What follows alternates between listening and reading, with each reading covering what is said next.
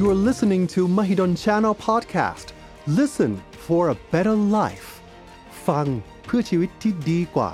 และนี่คือรายการพอดแคสต์ของช่อง Mahidol Channel โดยมหาวิทยาลัย Mahidol วันนี้คุณกินอะไรอาหารที่คุณกินจะส่งผลดีส่งผลเสียกับสุขภาพของคุณอย่างไรวันนี้หมอจะชวนทุกคนมาพูดคุยเกี่ยวกับรูปแบบของการกินอาหารที่ปลอดภัยกับสุขภาพของเรากับรายการ Food Choice กินดีสุขภาพดีเลือกได้กับหมอเอแพทย์หญิงดารุณีวรรณวโรดมวิจิตรคณะแพทยศาสตร์โรงพยาบาลรามาธิบดีมหาวิทยาลัยมหิดลสวัสดีค่ะแพทย์หญิงดารุณีวรรณวโรดมวิจิตรนะคะมาพบกันอีกครั้งหนึ่งสำหรับรายการ Food Choice กินดีสุขภาพดีเลือกได้กับหมอเอนะคะวันนี้เราจะมาคุยกันในเรื่องของ Prebiotics Probiotics แบคทีเรียที่ช่วยปรับสมดุลลำไส้เราคงเคยได้ยินกันมาตลอดเลยใช่ไหมคะสำหรับชื่อ Prebiotics Probiotics อะไรหว่าอะไรพรีอะไรโปรเดี๋ยววันนี้เราจะมาทำความรู้จักกันนะคะสำหรับ Prebiotics แล้วก็ Probiotics เราจะมีการเลือกยังไงแล้วเราจะเรียกยังไงว่าอะไรคืออะไรแล้วมีประโยชน์ยังไงกับร่างกายค่ะเราจะเริ่มต้นกันที่ Prebiotics ก่อนนะคะ Pre แปลว่าก่อนเนาะเพราะฉะนั้นเนี่ยง่ายๆเลยถ้าจะจำ Prebiotics เนี่ยก็คือสารอาหารที่จะช่วยในเรื่องของการเจริญเติบโตของจุลินทรีย์ที่มีประโยชน์ในลำไส้ทุกคนก็ทราบดีอยู่แล้วนะคะว่าในลำไส้ของเราเนี่ยจะมีจุลินทรีย์อยู่มากมายเนาะจริงๆจุลินทรีย์มีหลากหลายชนิดเลยค่ะมีทั้งตัวที่มีประโยชน์กับร่างกายแล้วก็ตัวที่มีโทษกับร่างกายในคนที่สุขภาพดีเนี่ยจะมีความหลากหลายของจุลินทรีย์อยู่แล้วก็จะมีตัวที่มีประโยชน์เนี่ยอยู่เป็นปริมาณมากทีนี้ถามว่าจุลินทรีย์เขาก็ต้องอยู่ได้เขาก็ต้องมีอาหารเนาะอาหารที่เข้าไปแล้วช่วยในการเจริญเติบโตของจุลินทรีย์โดยเฉพาะจุลินทรีย์ที่มีประโยชน์อันนี้เราเรียกว่า Prebiotics ถามว่า Prebiotics คืออะไรหรอฟังดูยากจังเลยถ้าใครฟังโฆษณาเคยได้ยินคำว่าอินูลินเคยได้ยิน FOS ฟรุกโตโอลิโกแซคคาไลด์หรืออะไรอย่างเงี้ยอันเนี้ยค่ะเป็นตัวอย่างนึงของ Prebioticsเอาง่ายๆเวลาที่เรากินอาหารเข้าไปร่างกายเราไม่สามารถที่จะดูดซึมสารอาหารได้หมดโดยเฉพาะจะเป็นกลุ่มของคาร์โบไฮเดรตหรือกลุ่มที่มีไฟเบอร์เนี่ยมันก็จะผ่านลงมาแล้วจะไปสู่ลำไส้ใหญ่จุลินทรีย์ที่อยู่ในลำไส้ใหญ่ก็จะมีการเมตาบอไลซ์หรือว่าเอาอาหารพวกนี้ค่ะไปจัดการมันก็จะเกิดสารตัวหนึ่งขึ้นมาซึ่งตัวนั้นนะคะจะเป็นพลังงานหรือว่าจะเป็นอาหารให้กับจุลินทรีย์ที่อยู่ในลำไส้เราสามารถจะเจริญเติบโตอย่างเป็นปกติอันนี้เราก็จะเรียกว่าเป็น Prebiotics ทีนี้ประโยชน์ของ Prebiotics นอกจากพอกินเข้าไปหรือว่าเข้าไปในร่างกายเราแล้วเนี่ยจะช่วยในเรื่องของการเจริญเติบโตของตัวจุลินทรีย์ที่ดีแล้วเนี่ยมันยังทำให้ระบบเรื่องของภูมิคุ้มกันในร่างกายเนี่ยดีขึ้นด้วยเนื่องจากว่าที่ลำไส้เราเนี่ยถือว่าเป็นระบบภูมิคุ้มกันระบบใหญ่เลยก็จะช่วยทำให้จุลินทรีย์ที่อาจจะทำอันตรายกับร่างกายเราเนี่ยลดน้อยลงระบบภูมิคุ้มกันหรือการทำงานในร่างกายดีขึ้นก็จะช่วยลดความเสี่ยงของโรคต่างๆมากมายถัดมาเราก็จะมารู้จักกับคำว่า Probiotics นะคะ Probiotics คือจุลินทรีย์หรือว่าสิ่งมีชีวิตเล็กๆที่อยู่ในลำไส้เราเวลาที่เราจะให้คำจำกัดความของคำว่า Probiotics นะคะอันแรกเลยก็คือจะต้องเป็นจุลินทรีย์ที่มีประโยชน์กับร่างกายคือว่าเขาจะต้องมีข้อมูลงานวิจัยสนับสนุนว่าอันนี้มีประโยชน์กับร่างกายอันที่2จะต้องมีปริมาณของจุลินทรีย์ที่มากพอด้วยเพราะฉะนั้นเวลาที่เราจะขึ้นทะเบียนหรือจะเรียกอะไรสักอย่างนึงว่ามันเป็นโปรไบโอติกส์เนี่ยเราจะต้องบอกว่า1มีจุลินทรีย์ที่ดีและมีปริมาณมากพอซึ่งมากพอในที่นี้คือเกิดประโยชน์กับร่างกายอันนี้ถึงจะสามารถเรียกมันว่าเป็นโปรไบโอติกส์ได้อย่างเช่นบางอย่างเนี่ยเรากินเข้าไปเนี่ยมันอาจจะมีจุลินทรีย์ที่มีชีวิตแต่ปริมาณไม่มากพอเวลาที่เขาบอกก็คือผลิตภัณฑ์ชนิดนั้นประกอบไปด้วยจุลินทรีย์ที่มีประโยชน์กับร่างกายแต่เขาจะไม่เรียกว่าเป็นโปรไบโอติกส์ถ้าจะเรียกว่าเป็นโปรไบโอติกส์จะต้องมีแบคทีเรียที่ดี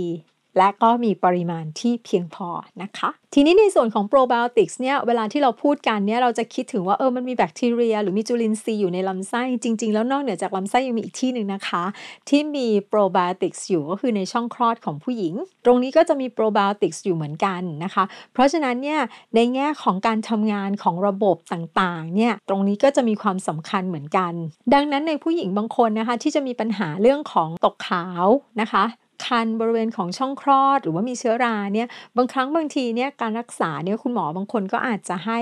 พวกของโปรไบโอติกส์ เข้าไปในแง่ของการเหน็บช่องคลอดนะคะเพื่อจะช่วยปรับสมดุลตรงนั้นแล้วทำให้เรื่องของอาการผิดปกติบริเวณช่องคลอดดีขึ้นก็มีนะคะเพราะฉะนั้นมีในร่างกาย2จุดนะคะที่จะมีโปรไบโอติกส์อันที่1ก็คือในลำไส้ของเราอันที่2ก็คือบริเวณของช่องคลอดค่ะสำหรับโรคที่จะเกี่ยวข้องกับเรื่องของ Prebiotics แล้วก็ Probiotics ขอพูดในภาพรวมแล้วกันนะคะเพราะว่า Prebiotics ก็คืออาหารที่จะทำให้จุลินทรีย์ทำงานได้ดีขึ้น Probiotics ก็คือตัวจุลินทรีย์เองนะคะทีนี้เวลาที่มันทำงานได้สมดุลสิ่งที่เกิดขึ้นคืออะไรการทำงานของระบบของลำไส้เราจะทำงานได้ดีนะคะก็จะช่วยลดอาการเรื่องของลำไส้อักเสบท้องผูกท้องเสียที่เราเคยเห็นแล้วก็ได้ยินกันมาตลอดหรือบางคนก็จะไปผูกกับเรื่องของลำไส้แปรปรวนนอกเหนือจากอาการของระบบทางเดินอาหารหรือว่าทางระบบลำไส้แล้วเนี่ยอันที่สองที่เกี่ยวข้องก็คือเรื่องของระบบภูมิคุ้มกันถ้าการทำงานอันนี้ไม่สมดุล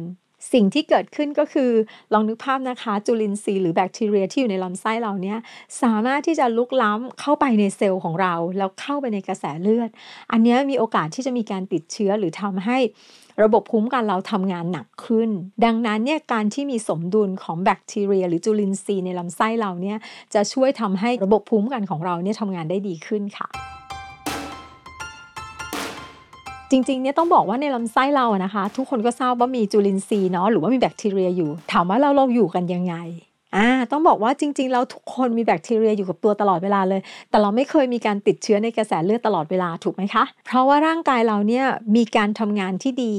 มีการแยกกันได้ชัดเจนเนาะดังนั้นในลำไส้เราเนี่ยจะมีระบบภูมิคุ้มกันอันหนึ่งที่ช่วยป้องกันไว้ด่านแรกก็คือเซลล์ของลำไส้นะคะเวลาที่มันมีอาหารทำงานได้เต็มที่เซลล์ลำไส้เจริญเติบโตเหมือนเป็นรั้วที่ดีทำให้แบคทีเรียหรือว่าจุลินทรีย์เนี่ยอยู่นอกรั้วไม่เข้ามาในบ้านเราทีนี้ตัวเม็ดเลือดขาวนะคะซึ่งอยู่ในรั้ว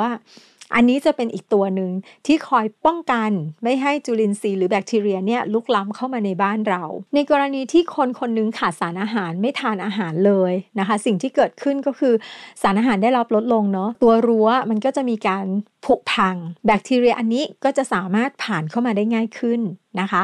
แล้วยิ่งถ้าทำให้ตัวเม็ดเลือดขาวทำงานได้น้อยลงสิ่งที่เกิดขึ้นก็คือแบคทีเรียหรือว่าตัวจุลินทรีย์ที่มีอยู่ในลำไส้เราเนี่ยสามารถจะลุกล้ำเข้ามาแล้วก็เข้าไปสู่กระแสเลือดอาจจะทำให้เกิดเรื่องของการติดเชื้อในกระแสเลือดได้ความไม่สมดุลของจุลินทรีย์ในลำไส้แปลว่าอะไรแปลว่าจุลินทรีย์ที่ไม่ดีที่ทำให้เกิดโทษกับร่างกายมันเยอะขึ้นถ้ามันเข้าสู่ร่างกายอันนี้ค่ะก็จะทำให้มีการติดเชื้อมีการอักเสบหรืออะไรเกิดขึ้นได้ถ้าสมมุติว่าความสมดุลของจุลินทรีย์ดีใช่ไหมคะจุลินทรีย์ที่เป็นประโยชน์เขาก็จะไปกดไว้หรือไปทำให้แบคทีเรียหรือจุลินทรีย์ที่เป็นโทษเนี่ยลดจำนวนลง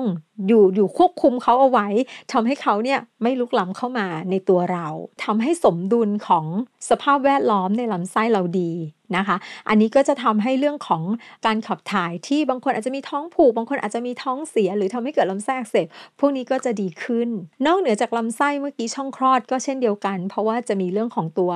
โปรไบโอติกส์หรือว่าตัวจุลินทรีย์อยู่นอกจากนี้ที่สำคัญเลยก็คือเป็นตัวที่จะช่วยทำให้ระบบภูมิคุ้มกันของเราเนี่ยทำงานได้ดีขึ้นอันนี้คือข้อดีของ Prebiotics แล้วก็ Probiotics ที่มีอยู่ในร่างกายเราค่ะทีนี้ถ้าสมมุติว่าเราพูดว่าโอเคเราให้อันแรกเราให้เป็น Prebiotics ก็คือเป็นอาหารของจุลินทรีย์นะคะอันที่2เราให้เป็นลักษณะของ Probiotics ก็คือเป็นลักษณะของตัวจุลินทรีย์เวลาที่เราจะเรียกว่าเป็น Probiotics ก็คือเป็นจุลินทรีย์ที่ดีและปริมาณที่เหมาะสมสมมุติว่าถ้ามันมีอาหารบางอย่างให้ทั้ง Prebiotics แล้วก็ Probiotics ไปร่วมกันเลยเราจะเรียกว่าเป็นซินไบโอติกส์ซึ่งอันนี้เวลาที่เราเห็นในหนังสือหรือว่าเราเห็นในอินเทอร์เน็ตหรือว่าเห็นในสื่อทั้งหลายว่าอันนี้คืออะไรพรีไบโอติกส์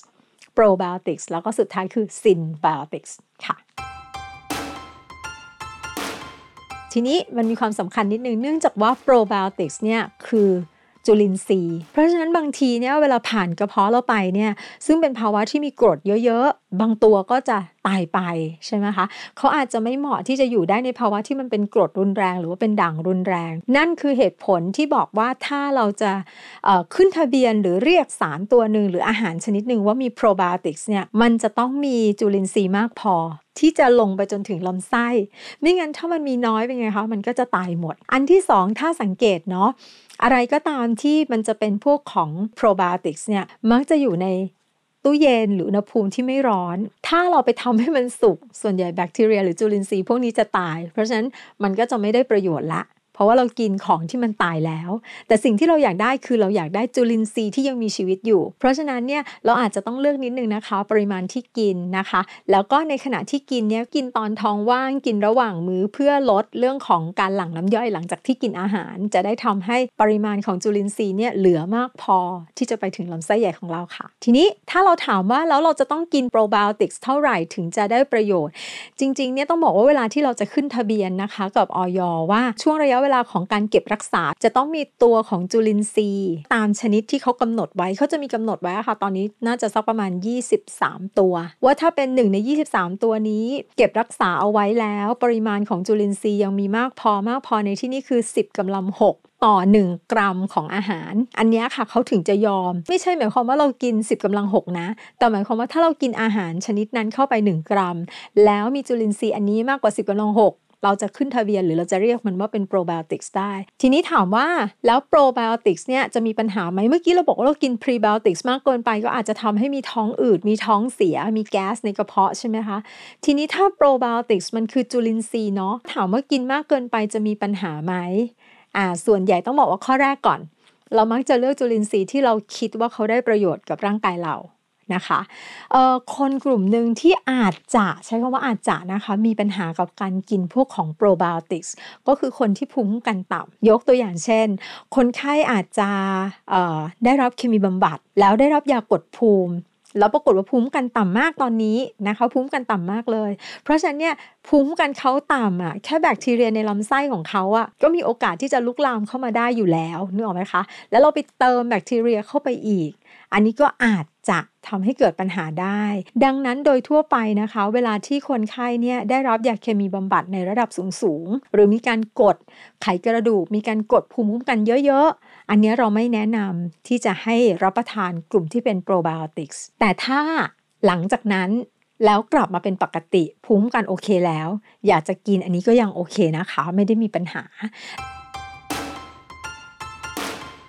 สำหรับอาหารนะคะเราจะมีจุลินทรีย์ที่มีประโยชน์ในอาหารกลุ่มไหนบ้างอันแรกเลยก็ที่เราได้ยินกันบ่อยๆก็คือโยเกิร์ตปกติก็ได้หรือจะเป็นกรีกโยเกิร์ตก็ได้นะคะก็จะมีจุลินทรีย์อยู่อันที่2ถ้าเป็นกรณีของนมเปรี้ยวนมเปรี้ยวเนี่ยหลายๆชนิดต้องไปดูนิดนึงเขาจะบอกว่ามีจุลินทรีย์ที่มีชีวิตนะคะ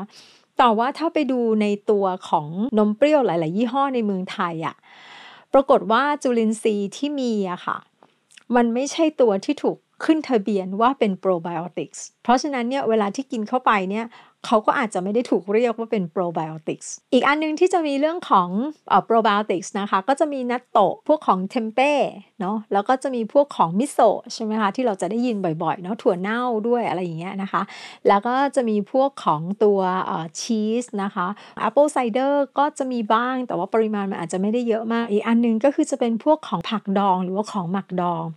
จริงๆเวลาที่เราหมักของพวกนี้ค่ะมันก็จะมีจุลินทรีย์เกิดขึ้นแต่คำถามคือมันไม่ได้ของหมักดองทุกชนิดที่จะเกิดจุลินทรีย์ที่มีประโยชน์นึกภาพออกใช่ไหมคะเพราะฉะนั้นเนี่ยถ้าเรารู้ว่าอันเนี้ยคือของที่จะทำให้เกิดจุลินทรีย์ที่มีประโยชน์อันเนี้ยค่ะเราถึงจะเรียกมันว่าเป็นเรื่องของโปรไบโอติกส์เพราะฉะนั้นเนี่ยในแง่ของหมักดองนี่อาจจะต้องระมัดระวังนิดนึงถามว่าเราจะรู้ได้ยังไงมันก็ขึ้นกับวัตถุดิบในการที่เราจะเอามาหมักว่ามันจะคืออะไรแล้วมันจะกลายไปเป็นอะไรนะคะซึ่งอันเนี้ยมันจะมีรายละเอียดนิดนึงถ้างั้นเนี่ยถ้าจะกินถ้าจะใช้พวกนี้อาจจะต้องระมัดระวังแล้วก็ไปศึกษาเพิ่มเติมว่าเราจะใช้อะไรเป็นตัวเริ่มต้นแล้วที่สำคัญคือความสะอาดในแง่ของการผลิตไม่งั้นเนี่ยมันจะมีการปนเปื้อนแล้วจะกลายเป็นจุลินทรีย์ที่ไม่มีประโยชน์หรือจุลินทรีย์ที่มีโทษเจริญเติบโตมากขึ้นอันนี้ก็อาจจะทำให้ท้องเสียได้ค่ะสำหรับอาหารที่จะไปเพิ่มในกลุ่มที่เป็น Prebiotics นะคะหลักๆเลยก็จะมาจากพวกของไฟเบอร์นะคะหรือว่าพวกที่เป็นคาร์โบไฮเดรตเชิงซ้อนนะคะเช่นถ้าในรูปแบบของอาหารก็คือเป็นผักผลไม้ธัญพืชนะคะหรือว่ารวมถึงพวกสมุนไพรด้วยกลุ่มนี้เนี่ยก็จะให้ในส่วนที่จะเป็นเรื่องของ Prebiotics นะคะหลักๆนะคะเวลาที่เราจะเลือกรับประทานก่อนอันที่1ก่อน Prebiotics เนาะในส่วนของ Prebiotics นะคะก็จะเป็นกลุ่มของอาหารที่มันจะเป็นพวกไฟเบอร์แล้วกันเนาะจะเป็นกลุ่มที่มาจากพวกของคาร์โบไฮเดรตที่เป็นเชิงซ้อนร่างกายเราก็จะย่อยแล้วก็ดูดซึมทีนี้บางส่วนนะคะมันดูดซึมไม่หมดมันก็จะไหลผ่านลงมาเอามาให้จุลินทรีย์ที่ลำไส้ใหญ่เนี่ยมีการเมตาบอไลซ์แล้วหลังจากนั้นเนี่ยก็เอามาใช้งานแล้วก็เกิดเป็น อาหารหรือเป็นพลังงานให้กับแบคทีเรียหรือจุลินทรีย์ที่บริเวณของลำไส้ใหญ่ดังนั้นหลักๆนะคะของกลุ่มที่จะเป็น Prebiotics เนี่ยจะได้มาจากอาหารกลุ่มที่เป็นคาร์โบไฮเดรตเชิงซ้อนหรือว่ากลุ่มที่มีไฟเบอร์เยอะเนาะทีนี้ในบางรายต้องใช้ในบางรายนะคะที่อาจจะมีลำไส้แปรปรวนหรืออะไรก็ตามแล้วเราเลือกชนิดของตัวคาร์โบไฮเดรตเชิงซ้อนหรือว่าเราเลือกไฟเบอร์ได้ไม่ได้ดีนักสิ่งที่อาจจะเกิดขึ้นคืออาจจะมีปัญหาเรื่องของท้องอืดหรืออาจจะมีแก๊สในกระเพาะเยอะขึ้นหรืออาจจะทำให้ถ่ายเยอะขึ้นได้ถ้าเรารับในปริมาณที่มากเกินไปลองนึกภาพว่ามันเป็นอาหารที่โหลดเข้าไปเยอะๆแล้วแบคทีเรียหรือจุลินทรีย์เราเต็มไปหมดเลยทุกครั้งที่เขาเอาอาหารไปใช้อะค่ะมันจะเกิดแก๊สขึ้นมาเป็นคาร์บอนไดออกไซด์เกิดน้ำขึ้นมาเพราะฉะนั้นเนี่ยมันอาจจะมากเกินไปเวลาที่เราพูดคำว่า Prebiotics ไม่ได้หมายความว่าทุกคนกินแล้วจะได้ประโยชน์แต่ละคนจะมีปริมาณที่เหมาะสมกับตัวเองจะรู้ได้ยังไงเป็นคำถามที่ดีเลยค่ะเราไม่สามารถจะไปวัดได้ว่าแต่ละคนมีแบคทีเรียอะไรมากแค่ไหนให้สังเกตค่ะถ้าสมมติว่าเรากินเป็นผักเข้าไปหรือว่าเป็นพวกของธัญพืชหรือว่าจะเป็นคาร์โบไฮเดรตเชิงซ้อนพอกินเข้าไปแล้วรู้สึกว่าเฮ้ยมันแบบท้องอืดมากเลยมีแก๊สมากเลยอันนี้เราต้องลดลงอีกวิธีนึงเราก็อาจจะต้องปรับในเรื่องของชนิดเพื่อจะหวังว่าโอเคอาจจะให้ได้ตัวนี้น้อยลงตัวนั้นมากขึ้นอะไรอย่างเงี้ยเราจะมีการปรับเปลี่ยนแล้วก็เลือกเอาอันแรกเราอาจจะปรับปริมาณก่อนอย่ากินครั้งนึงเยอะมากๆแต่ให้กระจายมื้อกินให้เยอะขึ้นกินทุกๆมื้อให้ร่างกายมีการปรับตัวอันนี้น่าจะดีขึ้นมากกว่าค่ะกินในรูปแบบที่เป็นของสดเนาะอย่าพยายามต้มหรือว่าอย่าพยายามผ่านความร้อนเพื่อจะให้ได้วิตามินแล้วก็เกลือแร่ครบถ้วนด้วยเช่นเป็นพวกอะไรได้บ้างเอ่ยหัวหอมก็ได้นะคะหรือว่าจะเป็นหน่อไม้ฝรั่งเป็นมะเขือเทศนะคะต้นหอมญี่ปุ่นพวกผักกาดทั้งหลายอันนี้ก็ถือว่าเป็นกลุ่มที่มีPrebiotics นะคะกลุ่มที่2ค่ะก็จะเป็นพวกของผลไม้อันนี้ง่ายเลยเนาะกล้วยแอปเปิ้ลส้มพวกสตรอเบอรี่เบอร์รี่ได้หมดนะคะพวกนี้ก็จะเป็นกลุ่มที่มีเรื่องของไฟเบอร์แล้วก็มีเรื่องของ Prebiotics นะคะอันที่3นะคะก็จะเป็นพวกธัญพืชนะคะยกตัวอย่างเช่นเป็นพวกของกลุ่มข้าวบาเล่โอ๊ตนะคะหรือว่าข้าวสาลีนะคะถั่วเมล็ดแห้งด้วยก็ได้นะคะหรือว่าจะเป็นพวกของลูกเดือยหรืออะไรอย่างนี้ก็ได้ค่ะกลุ่มนี้เนี่ยเป็นกลุ่มที่เป็นธัญพืชเนี่ยก็จะมีเรื่องของ Prebiotics ด้วยเช่นกันนะคะเพราะฉะนั้นเลือกกินอาหารกลุ่มนี้นะคะให้มีความหลากหลายกระจายในทุกๆมื้อเพื่อจะช่วยทำให้เป็นประโยชน์หรือว่าไปเป็นอาหารสำหรับจุลินทรีย์ที่มีประโยชน์ในลำไส้ค่ะแต่อย่างไรก็ตามเหมือนที่บอกค่ะให้สังเกตนิดนึงถ้าสมมุติว่าเรากินของที่เราเรียกว่าเป็น Prebiotics แล้วมันอาจจะตอบสนองกับร่างกายไม่เหมือนกันเนื่องจากว่าแบคทีเรียในตัวเราหรือจุลินทรีย์ในตัวเราเนี่ยมีไม่เท่ากันถ้าเรากินแล้วเรารู้สึกว่ามันอาจจะท้องอืดมากขึ้นหรือมันท้องเสียมากขึ้นให้เราหยุดหรือลดปริมาณลงกระจายการกินพวกของไฟเบอร์หรือคาร์โบไฮเดรตเชิงซ้อนนี้ให้มันเป็นหลายๆมื้อนะคะแต่ละมื้อปริมาณไม่มากอันนี้ก็จะสามารถช่วยในเรื่องของระบบทางเดินอาหารที่ผิดปกตินะคะอีกอันนึงค่ะบางคนบอกว่าถ้าเอาไปต้มให้สุกหรือว่าทำให้สุกแทนที่จะกินสดเนี่ยมันจะช่วยลดอาการของทางเดินอาหารได้อันนี้อาจจะถูกต้องถามว่า Prebiotics หายไหม Prebiotics อาจจะไม่หายแต่สิ่งที่หายก็อาจจะเป็นพวกของวิตามินโดยเฉพาะวิตามินที่ละลายน้ำที่อาจจะลดลงนะคะเพราะฉะนั้นลองปรับดูนะคะในส่วนของ Prebiotics ว่าอันไหนที่เหมาะกับเราแล้วก็พยายามเลือกกินให้หลากหลายแล้วก็ในแต่ละวันเนี่ยกินกระจายทุกๆมื้อค่ะอันสุดท้ายนะคะสำหรับคนที่กำลังจะเลือกรับประทานอาหารหรือผลิตภัณฑ์เสริมอาหารที่ถูกขึ้นทะเบียนว่าเป็น Prebiotics Probiotics จะมีข้อควรระวังอย่างไรอันที่1ถ้ารับประทานจากอาหารอันนี้ไม่ได้มีข้อควรระวังอะไรเยอะมากนะคะก็คือแค่กินตามปกติโดยทั่วไปมักจะไม่ค่อยทำให้เกิดอันตรายกับสุขภาพเราเอาเข้ามารวมในอาหารปกติที่เรากินแล้วก็ในคนที่มีปัญหาจะเป็นเรื่องของกลุ่มลำไส้แปรปรวน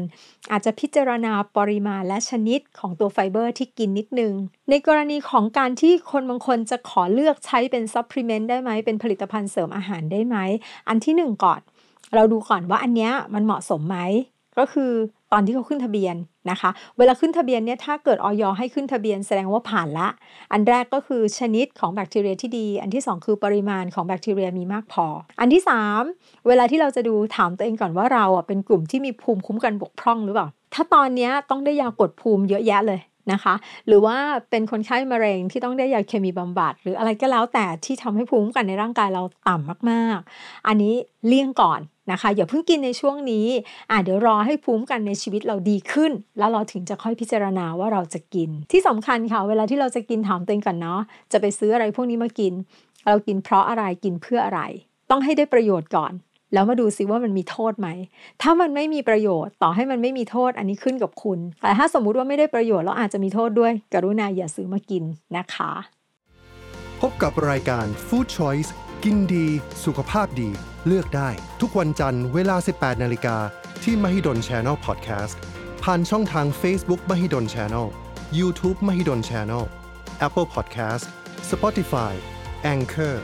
Joox ดำเนินรายการโดยหมอเอ๋ผู้ช่วยศาสตราจารย์แพทย์หญิงดรุณีวรรณวโรดมวิจิตร Food Choice กินดีสุขภาพดีเลือกได้